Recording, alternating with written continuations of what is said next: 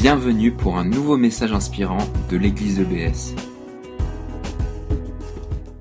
Alors je trouve que c'est une, euh, ce chapitre est une bonne conclusion à notre série sur Jean parce qu'il contient beaucoup de choses qui résument un peu ce qui s'est passé dans les, les six premiers chapitres. C'est ce qu'on va voir. Nous sommes dans un contexte extrêmement différent que ce contexte de l'époque. C'était un contexte où il y a une loi, il y a des interprétations strictes de cette loi, une exigence forte qui viendrait de Dieu. Et nous, par contraste, nous vivons dans un- une société qui réclame beaucoup, beaucoup de liberté. Et on a beaucoup de mal avec tout ce qui est interdit, euh, restrictions, etc. On a un peu horreur de ça. Mais il faut comprendre ces choses pour comprendre la grâce de Dieu, comprendre le chemin qu'il nous demande de choisir. Alors, ce chapitre, il fonctionne un peu comme un procès. Alors, je vais allumer mon, ma télécommande. Un- une sorte de procès. Et le but de ce procès, c'est de savoir est-ce qu'on est pour ou contre Jésus. Et on voit la foule qui est partagée entre deux extrêmes. Il y en a qui disent Ah, c'est quelqu'un de bien, et en revanche, et- rejet total, pas du tout, il trompe tout le monde. Donc on a deux extrêmes, accueil et rejet total. Et c'est dans tout le chapitre pareil. Personne n'a jamais parlé comme cet homme. Waouh, il parle comme euh, on n'a jamais entendu. Et il y en a qui disent qu'il y a un démon en lui. Division extrême. Et puis pareil pour les miracles. Quelqu'un souligne que bah, il a fait tous ces, miracles. Est-ce que le Messie, celui qu'on attend, pourra faire plus que ça? Et en revanche, on veut le faire mourir. Certains veulent le faire mourir. Et donc la fin du chapitre, on a certains qui disent bah, c'est le Christ, c'est le Messie, c'est celui qu'on attend. Et d'autres qui ne comprennent pas, qui sont des objections, qui c'est pas possible que ce soit lui le Messie. Et donc on trouve à la fin du chapitre euh, ce verset, le peuple se trouvait de plus en plus divisé à cause de lui. Alors c'est un peu pareil aujourd'hui, je trouve que c'est relativement facile de parler de Dieu et d'être d'accord sur Dieu, mais quand on parle de Jésus, on arrive tout de suite, ça, ça s'écorce quand on parle de Jésus. Qui est cet homme? Pourquoi est-ce que Jésus divise autant les gens? Il dit quelque chose au verset 7 au début, il dit que le monde le déteste parce que je témoigne que ses actes sont mauvais. Vous savez, on n'aime pas trop les gens qui sont trop bien. Parce que par contraste, on peut se sentir quelque part jugé par le comportement parfait d'un tel. On se dit, ben mince, moi je ne suis pas à la hauteur de cette personne. Je pense que c'est un peu ce qui se passe déjà avec Jésus. Alors j'ai quelqu'un, j'ai un ami à Houille qui euh, travaille en intérim dans le bâtiment. Et il, me raconte qu'il souvent il est dans des équipes où c'est un peu le bazar avec les autres intérimaires. Il m'a dit il y a quelques mois, donc euh, il était, euh, le patron était absent une demi-journée du chantier. Je crois que c'était un jeudi ou vendredi après-midi. Et les autres intérimaires ont commencé à faire n'importe quoi sur le chantier. Ils ont commencé à picoler, bien sûr à insulter le patron, un peu saccager le chantier. Et mon ami, il se met dans un coin tranquille et il continue à travailler tranquillement. Et les autres, ça les énerve. Ils viennent vers lui, ils commencent à l'embêter sérieusement et même à lui taper dessus. Parce que son comportement était bien. Et leur conscience, quelque part, les accusait. Ils savaient qu'ils étaient en train de faire n'importe quoi. Et voilà qu'on qu'on déteste quelqu'un qui fait le bien. Et c'est un peu la même chose avec Jésus. Ce qu'il est, cette perfection morale qu'il a, condamne certaines personnes par contraste. Et non seulement ce qu'il est, mais ce qu'il dit, parce qu'il n'a pas peur de dé- dénoncer certaines attitudes. C'est facile d'aller dans le sens du courant, mode spirituel ou autre, on n'offense personne, mais Jésus n'a pas sa langue dans sa poche. Il a dit, aucun de vous ne fait ce que la loi de Moïse ordonne. Ah, ça, ça ressemble quand même à une sorte d'accusation. hein. Donc ce procès va dans les deux sens. Jésus qui est euh, au tribunal, qui est jugé par les gens, et Jésus qui, quelque part, c'est un peu Dieu qui, qui met en procès le monde, un monde mauvais. Alors, Jésus s'adresse à des gens très religieux, des gens qui respectent très bien les règles. Donc c'est un peu étonnant qu'il puisse dire ça. En fait, il parle de l'esprit de la loi, de ce qui est derrière. Certes, ils ont une pratique, ils, sont très bien extérieurement, mais qu'est-ce qu'il en est de l'intérieur? Et il souligne une chose, par exemple, il dit, voilà, vous êtes prêts a dérogé à la loi sur le sabbat pour faire une circoncision. Voilà. Mais quand moi je guéris un homme entièrement, ça vous met en rage. Donc vous avez, euh, vous ne comprenez pas l'esprit de la loi. Vous êtes juste attaché à la lettre de la loi, à ce qui, à cette belle apparence. Et en fait, il dit, bah, c'est pas les apparences qui comptent, c'est le cœur qui compte. Donc arrêtez de juger selon les apparences, allez au fond des choses, laissez Dieu sonder votre cœur. Et à un moment donné, Jésus dit, vous ne connaissez pas Dieu. Celui qui est véridique m'a envoyé, vous ne le connaissez pas. Il parle de Dieu. Alors, je pense que si on était, si on avait vécu à l'époque, euh, moi je me demande comment est-ce que j'aurais réagi si Jésus me disait, tu ne connais pas Dieu. J'espère que j'aurais reconnu que c'est vrai. Par rapport à lui, je n'ai pas la connaissance de Dieu que, que cet homme a. Et pourtant, les adversaires de Jésus pensent le connaître. Ils disent, ouais, lui, on sait d'où il vient, c'est le gars de Nazareth. Euh, allez, on catégorise, on, on case. Et Jésus répond, je pense sur un ton un peu sarcastique, quand il crie de cette voix forte, Vraiment, vous me connaissez. Vraiment, vous pensez me connaître. Et il y a cette dispute sur ses origines. Est-ce qu'il est né au bon endroit? Est-ce qu'il est né à Bethléem? Est-ce que, parce que le Messie devait naître à Bethléem selon les prophéties Et en fait, ils n'ont pas pris la peine de vérifier les choses. Parce que Jésus est bel et bien né à Bethléem, sauf qu'eux, ils ne le savent pas. Et ça nous, ça nous encourage, je pense, vraiment avant de prendre une décision. Est-ce que Jésus est véritablement cet homme divin que nous prétendons Vérifions les choses. Alors j'ai un livre ici pour les gens qui veulent enquêter sérieusement sur la personne de, Jésus. C'est un athée qui a écrit un, livre qui s'appelle Le Verdict. Et en fait, c'est toutes les preuves qu'il a accumulées, enfin les indices qui l'ont fait devenir croyant et croire que Jésus est véritablement cet homme descendu du ciel que les chrétiens disent. Donc je peux vous le prêter si ça vous intéresse. Jésus lance un défi. C'est similaire à des défis qu'il a déjà lancés. Au verset 17, si quelqu'un est décidé à faire la volonté de Dieu, il reconnaîtrait bien si mon enseignement vient de Dieu. En gros, reconnaître qui est Jésus, c'est une affaire de cœur. Pour le reconnaître, il faut être surtout disposé à plaire d'abord à Dieu, ça, c'est le critère pour savoir qui est Jésus. Cette volonté de plaire à Dieu. Le bilan de ce, procès, le premier bilan, on a beaucoup de gens du peuple qui croient en lui. Jésus, a, il plaît à monsieur et madame tout le monde. Par contre, il ne plaît pas trop à ces chefs religieux, ces pharisiens. Ils sont énervés. Pourquoi? Je crois que c'est un peu ce principe. Les, grands de ce monde sont un peu trop imbus de leur propre importance pour reconnaître que Dieu est venu humblement en la personne de Jésus, en chair et en os. C'est l'orgueil qui nous empêche de voir Dieu en Jésus. Eux, c'était l'orgueil de croire qu'ils étaient vraiment des gens bien. Ils respectaient la loi parfaitement. Voilà, nous, on est des gens bien. Ça suffit pour plaire à Dieu, voilà, on respecte les rites, etc. Et ils ne laissent pas Dieu vraiment sonder leur être profond. Tout cela ne suffira jamais. On ne pourra jamais être vraiment à cette hauteur, la perfection que la personne de Dieu nous demande. Et nous, aujourd'hui, on peut aussi croire qu'on n'a pas besoin. On n'a pas besoin d'un sauveur, on est des gens bien. On est gens bien, j'entends ça, souvent quand je discute avec les gens. Oui, moi, je suis quelqu'un de bien, je ne, je ne, tue pas mon voisin, je, je ne vole pas. Est-ce que c'est ça que Dieu veut?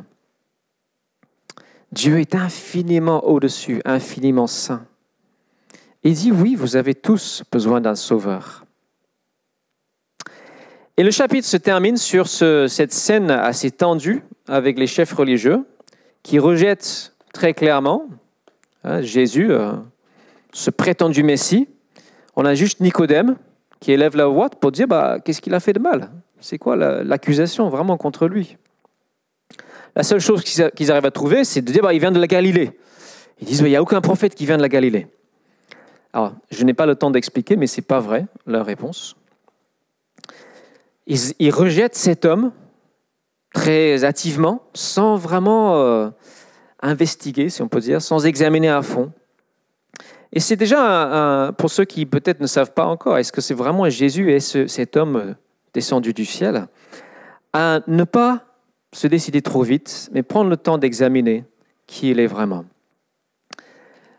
Et je termine par cette citation euh, du Seigneur des Anneaux. Tout ce qui brille n'est pas d'or. C'est Gandalf qui le dit par rapport à... Vous savez? Non. si vous avez vu Aragorn, c'est un gars qui a l'apparence un peu douteuse, un peu miteuse. Et en fait, cet homme, c'est le roi légitime. Je trouve que c'est une belle image de Jésus. L'apparence des choses ne dit pas tout sur qui est cette personne. Donc voilà, on a cette espèce de procès, Jésus euh, jugé, qui est-ce qu'il est Dieu en procès aussi contre les gens qui refusent de se laisser sonder par lui. Jusque-là, bon, c'est pas très très joyeux encore. Hein. Les gens rentrent chez eux. Et puis, le lendemain, cette espèce de procès reprend. Et cette fois-ci, on amène une pièce à conviction vivante. Cette femme qui est prise en flagrant délit d'adultère. Et le but, c'est de savoir, est-ce que Jésus va soutenir la loi? Parce qu'il s'est fait cette réputation de se mettre un peu au-dessus des lois. Il faut savoir que eux, en amenant cette femme, ne respectent pas non plus la loi, parce qu'ils n'amènent pas non plus l'homme. Pour un adultère, il faut être deux. Donc voilà une sorte de deuxième procès, le procès de la femme devant tout le monde. Qu'est-ce qu'on fait de cette femme? Le but, c'est de piéger Jésus, qui est connu pour fricouter avec des gens de mauvaise vie, pour euh, distribuer le pardon un peu trop facilement. Donc voilà cette femme qui est comme un objet jeté devant Jésus. imaginez un instant ses sentiments. Cette femme, elle sait qu'elle est coupable. Elle a certainement terriblement honte. Toutes ces, toutes ces personnes qui l'accusent. Et en plus, c'est selon la loi de Dieu. Elle connaît cette loi. Elle sait qu'elle risque de mourir. Voilà, la voilà devant le rabbin le plus célèbre du pays. C'est celui qui guérit les malades, qui, qui remue les foules. Certains disent que c'est le Messie. Comment est-ce qu'il va réagir? Et c'est surprenant. Il semble au début l'ignorer. Il dessine par terre. Pourquoi? Je ne sais pas trop. Qu'il réfléchit. Et puis il sort cette parole inattendue. Que celui qui n'a jamais péché jette la première pierre. On veut épingler Jésus, les rôles s'inversent. Jésus remet chacun à sa conscience. Et tout le monde s'en va. Alors c'est facile pour nous de, juger les contemporains de Jésus. Oui, c'était des gens trop religieux, trop corrects, trop exigeants. Mais il faut savoir que nous, on vit à l'époque où tout est le contraire. C'est facile pour nous de dire ça, de nous les juger. Notre époque, bah, on ne veut pas de la loi de Dieu, ni de, ni de la lettre, ni de l'esprit d'une loi quelconque. On veut être totalement libre. Jésus nous dit, voilà, au lieu de condamner les autres, regarde d'abord ton propre cœur. C'est un enseignement qui nous dit souvent. Voilà donc que les uns et les autres partent, il n'y a plus que Jésus qui est là. Et Jésus, il a parfaitement le droit de jeter la première pierre, puisque lui n'a jamais péché. Il n'a jamais commis le mal. Et pourtant, il dit, je ne te condamne pas. Chacun d'entre nous, Dieu a le droit de, entre guillemets, nous jeter la pierre pour nos erreurs, nos fautes, nos manquements, nos péchés, comme dit la parole de la Bible. Mais le cœur de Dieu est révélé ici. C'est de dire non, je ne te condamne pas, je veux te pardonner, te délivrer, te donner un nouveau départ. Voici donc dans le cœur de Dieu, révélé par Jésus. L'adultère, la définition de la, la Bible de l'adultère, c'est les rapports sexuels en dehors du mariage. Peut-être que nous pourrions être condamnés par cette loi. Ceux qui disent, bah, moi non, ça va, j'ai jamais, jamais fait ça. On se rappelle des paroles de Jésus qui, qui dit que même ne serait-ce qu'un regard, un regard de concupiscence, de, ce, voilà, ce qui dans notre imagination sur un homme, sur une femme, c'est déjà comme un adultère, c'est déjà une infidélité dans notre cœur. Et Dieu regarde ce cœur. Et Dieu dit, voilà, votre cœur, il est infecté de quelque chose. J'ai besoin de purifier votre cœur, l'assainir. Si ce n'est pas ce, ce problème-là, c'est d'autres. C'est la jalousie, c'est la colère, c'est l'égoïsme. Et si on ne prend ne serait-ce que ces deux commandements, les, plus importants, tu aimeras le Seigneur Dieu de tout ton être, etc., tu aimeras ton prochain comme toi-même, si on se met à côté de cette exigence juste de Dieu, on n'est pas à la hauteur. Cette exigence, quelque part, nous, nous condamne. Mais voilà, cette parole est prononcée. Je ne te condamne pas. Cette main est tendue. Et cette main de Dieu est tendue vers chacun. Ce même pardon est proposé à chacun, gratuitement. Il suffit de reconnaître son besoin et de tendre la main à notre tour. Mais après, on a une parole qui semble impossible à mettre en pratique. Va et ne pêche plus. Comment est-ce que c'est possible? On a la grâce, la libération, le pardon, et puis on a ensuite un chemin d'obéissance à Dieu, un chemin, un chemin pas facile. Je dirais, on peut résumer cet enseignement avec le titre d'un film Va, vie et deviens. Va, gracier, aimer, accompagner. Vis dans l'amour que je, te donne et deviens la personne que je veux que tu sois. Deviens. C'est le chemin du disciple. Et c'est un chemin où nous sommes accompagnés, remplis. Et ça, c'est l'autre bonne nouvelle de ce chapitre, c'est que Jésus veut nous remplir il y a cette invitation à boire qui est répétée dans l'évangile de Jean. On a un Jésus au début qui refuse de se montrer, et puis à un moment donné, il se met très en avant lors de cette fête.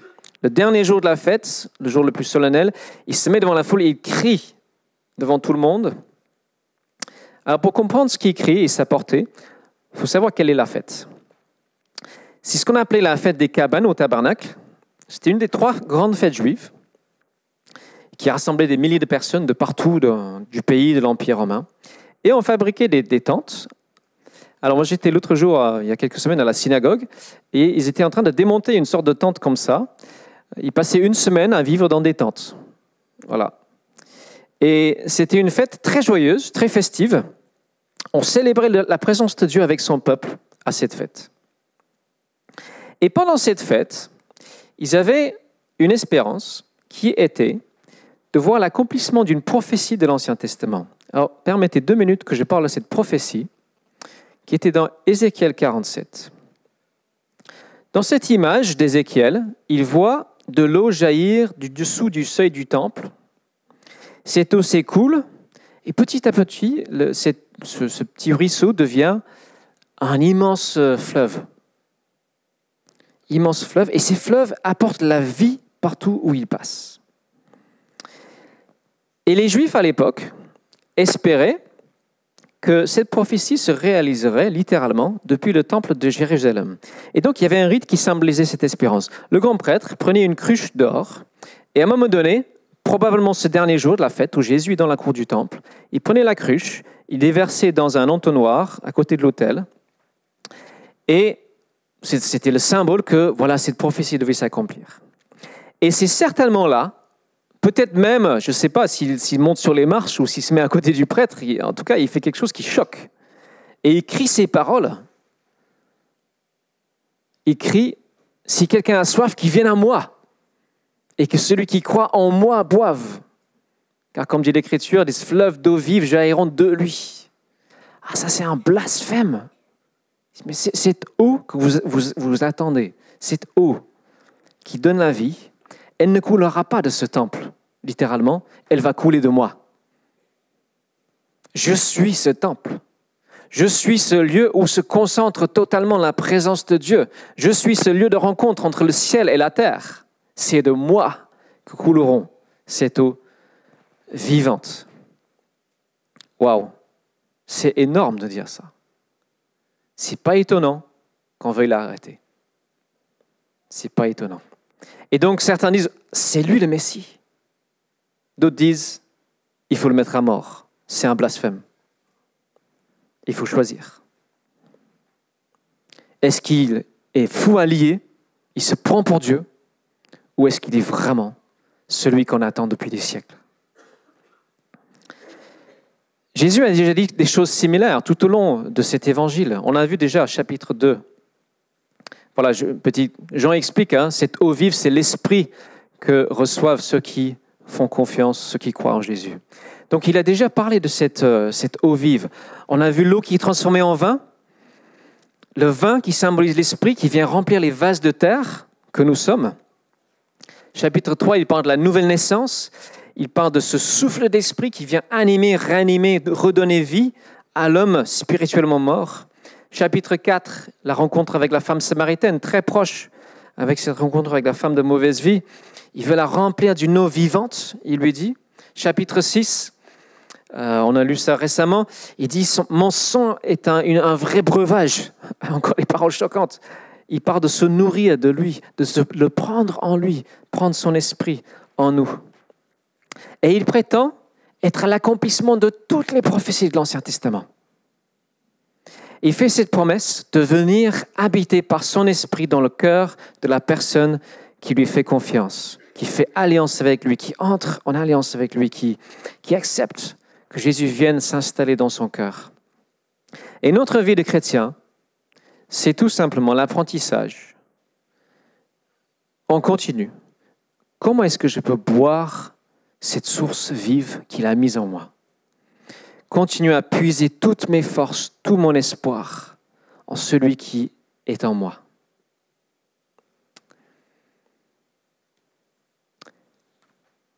Ce chapitre est comme un, défi lancé par Jésus. Est-ce que vous mettez votre confiance en moi ou pas?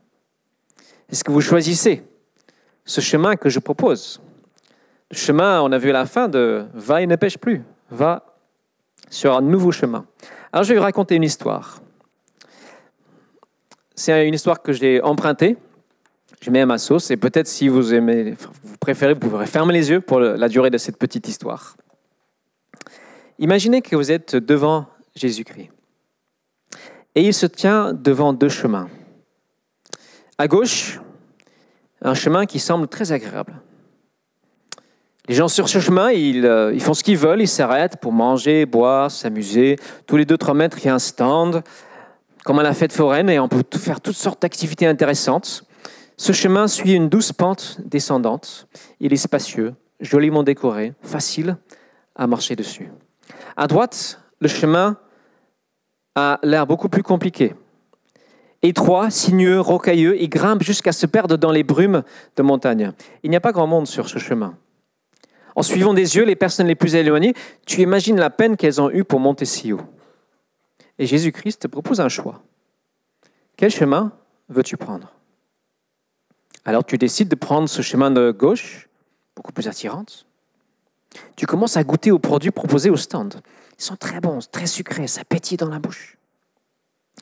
Mais au fur et à mesure que tu progresses sur le chemin, une soif terrible commence à te tenailler.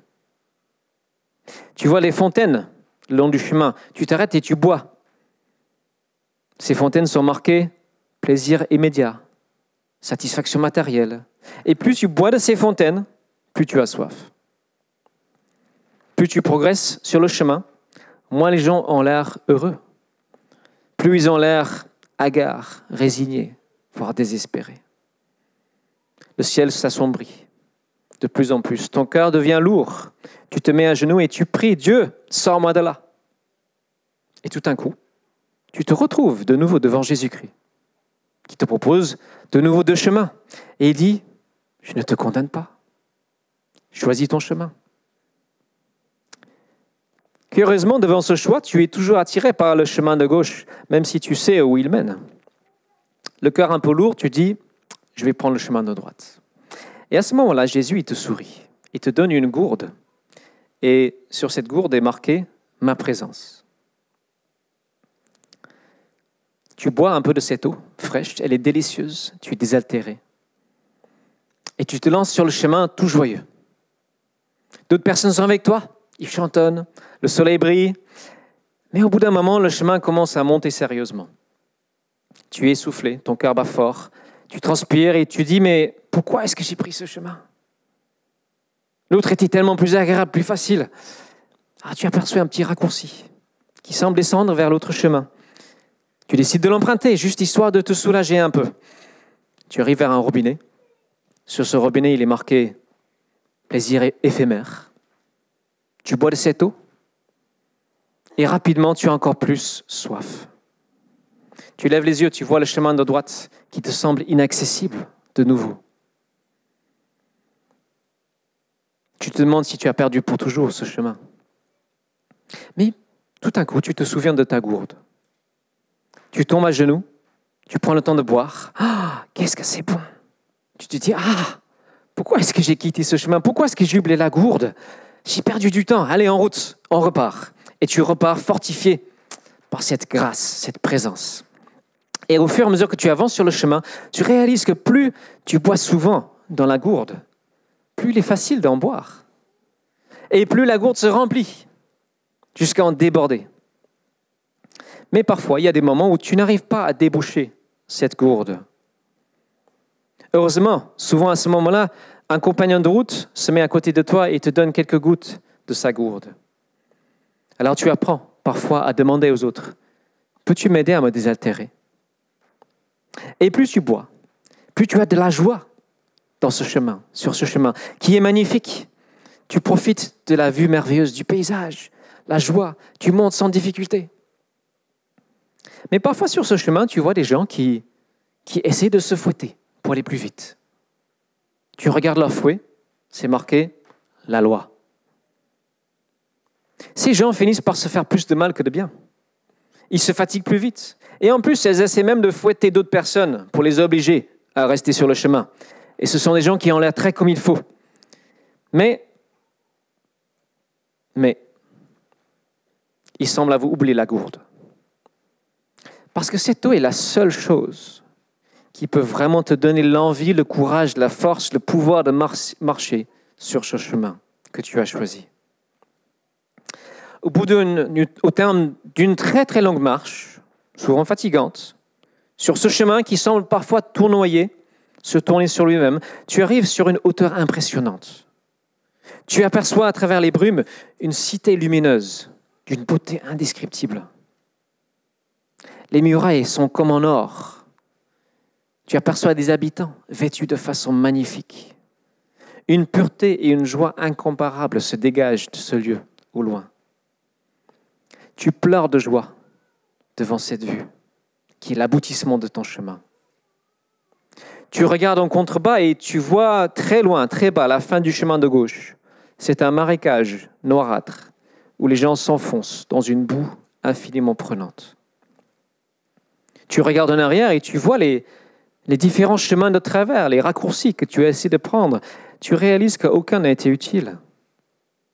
Tu vois que le chemin tracé t'évitait bien des gouffres bien des dangers, même si parfois il semblait prendre des virages incompréhensibles. Et tu réalises aussi que Jésus-Christ t'a accompagné, pas seulement par cette gourde, les gouttes d'eau parfois partagées avec les autres, mais tu réalises qu'il était à maintes reprises sur ton chemin. Tu vois les empreintes de ses pas, et tu les reconnais parce qu'au fond de chaque empreinte, il y a comme quelques gouttes de sang. Et tu réalises qu'il a sué son sang pour t'ouvrir ce beau chemin. C'est comme ça que je comprends cette parole. Va et ne pêche plus. Va avec la gourde de ma présence, cette eau, ma parole, l'accompagnement des frères et sœurs, et reste le plus possible collé à ce chemin parce qu'il t'évitera des dangers. Ce n'est pas facile comme chemin. Mais ce chemin te mènera sans faute à la cité éternelle, à cette nouvelle Jérusalem décrite dans la Bible. Et c'est ça le chemin de la foi en Jésus. C'est un chemin qui est coûteux. Ça nous coûte de dire oui Seigneur, Père, je vais t'obéir. Mais la destination en vaut tellement la peine. Et ce chemin, c'est le chemin d'imiter Jésus-Christ, de marcher comme lui, essayer de tout faire comme lui. Alors, en conclusion, ce message aujourd'hui, c'était un peu, un peu différent, un peu... J'ai eu du mal à préparer ce chapitre parce qu'il y a tellement de choses dans ce chapitre. Mais je termine en, faisant cet appel à, vivre ce chemin. Et je propose trois, trois réflexions, trois pistes. La première chose pour vivre ce chemin, c'est apprendre à obéir à la voix du Père. Jésus, on l'a vu dans le chapitre 5, est attaché à faire exactement ce que le Père lui montre à faire. Il ne recherche pas les choses pour lui-même. Et ses frères ne comprennent pas sa démarche, parce qu'il accomplit plein de miracles, mais dans un coin paumé du pays. Il est loin du centre religieux politique. Donc ils disent, bah, va, monte, à Jérusalem, fais-toi connaître.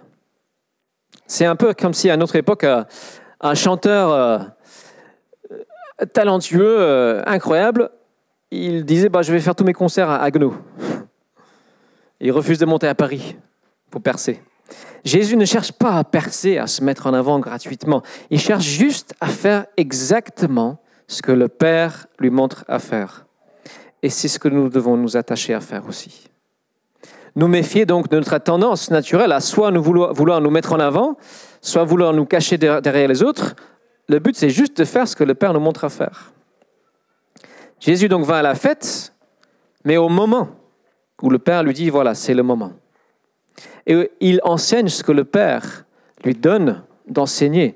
Il dit, rien de ce que j'enseigne ne vient de moi. J'ai tout reçu de celui qui m'a envoyé. Jésus dit qu'il n'a rien de lui-même, il n'a pas trouvé à inventer les choses, il a juste reçu de la part de Dieu. Et le chrétien, surtout tous ceux qui sont en, position de, de leadership, c'est ce que nous devons faire aussi, recevoir de la part du Père et transmettre. Il parle de celui qui parle en son propre nom, recherche sa propre gloire, et celui qui veut honorer le Père. Il dit, euh, voilà, il y a un test pour savoir si un, un homme ou une femme, entre guillemets, de Dieu est vrai ou faux. C'est son désir d'honorer Dieu avant toute autre chose. Vous savez que s'il cherche sa propre gloire, sa, sa propre renommée, c'est un homme faux, selon Jésus, une femme fausse. Avertissement à, à nous méfier de, de, tout ce qui ressemble à, je ne sais pas comment dire, je sais pas si en français on dit star system. En tout cas, nous sommes encouragés par Paul à nous laisser attirer par ce qui est humble, pas par ce qui se met volontairement en avant.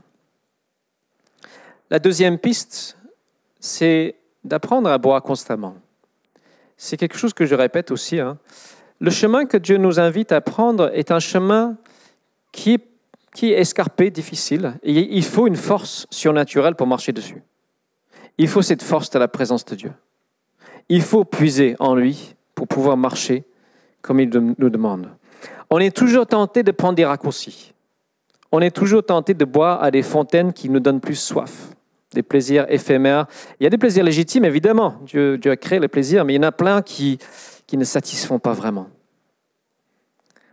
Le plus important, c'est d'apprendre à boire le plus souvent possible la, on va dire, des rasades de sa présence. Marcher ensemble, apprendre à prier sans cesse, apprendre dans notre journée de travail à tourner notre, nos pensées le plus souvent vers lui possible. Des petites prières de connexion, de connectivité. On boit, euh, on peut s'arrêter deux minutes, trois minutes, on peut prendre un petit temps dans notre journée. Et enfin, la dernière chose que je propose pour vivre ce chemin, c'est tendre la main aux autres. J'ai parlé de deux chemins qui se séparent. Mais en fait, dans la vie euh, actuelle, elles sont, ils sont parallèles. On côtoie des, des personnes qui sont sur un chemin descendant. Ce chemin, c'est le chemin où j'aime la liberté, mais il y a une vraie et une fausse liberté. Ce chemin-là, c'est le chemin de la liberté individuelle totale on croit qu'on peut tout faire et on finit piégé et esclave des, désirs, des habitudes, des mauvaises habitudes. Le chemin de Dieu, c'est le chemin de la vraie liberté. Une vraie liberté. Donc tendre la main, Dieu nous, nous demande à tout moment de tendre la main pour aider sans jugement, sans condamnation, ceux qui se trouvent sur un chemin descendant et proposer un autre chemin. Et je pense que ça se fait le plus simplement en proposant de prier avec les gens. il, y a, deux semaines, j'étais à, avec quelques-uns de différentes églises, on a fait une soirée extrême. Je ne sais pas si certains connaissent cette, soirée extrême. On sort dans la rue et on propose littéralement à boire des, boissons chaudes à des, SDF, des prostituées, etc. Et on propose aussi la prière. Donc on, donne, on propose une boisson physique et une boisson, euh, on va dire, spirituelle. C'est une façon possible de tendre la main aux autres. Mais ça peut se faire euh, dans vos relations au quotidien de travail. Proposez à quelqu'un de prier avec vous. Tu dis, voilà, je vais prier pour toi. Et en faisant ça, quelque part, tu tends la main. Voilà. Je termine en, faisant appel à nous en tant que communauté. Ce texte nous appelle à être une communauté où la grâce est disponible pour tous, on ne jette pas la première pierre, on sait qu'on est tous des graciés, des aimés, des pardonnés. On sait qu'il y a cette exigence de Christ. Va et ne pêche plus. Cherche ce chemin. Reste collé à ce chemin.